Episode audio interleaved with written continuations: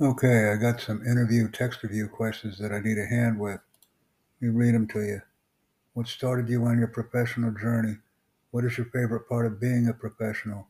What keeps you inspired is the third question. What is one important thing that people should know about you is the fourth question. And what is your dream job? The fifth and final question. Please create and send audio file responses to tutorjacknetwork at gmail.com. That's tutorjacknetwork at gmail.com. We thank you for your participation in this very important learning event called Interview and Texterview Questions. Thank you very much.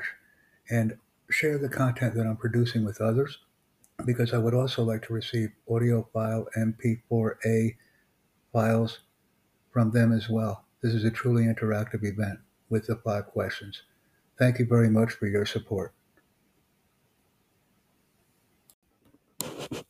Well, I am Jack Bosma. I'm doing a lot of classes on Clatch now, so if you want to join me, I'll be posting the events that I am offering for every individual group, company, or organizational personnel to obtain knowledge of and share the content with a global audience of enthusiastic podcasters.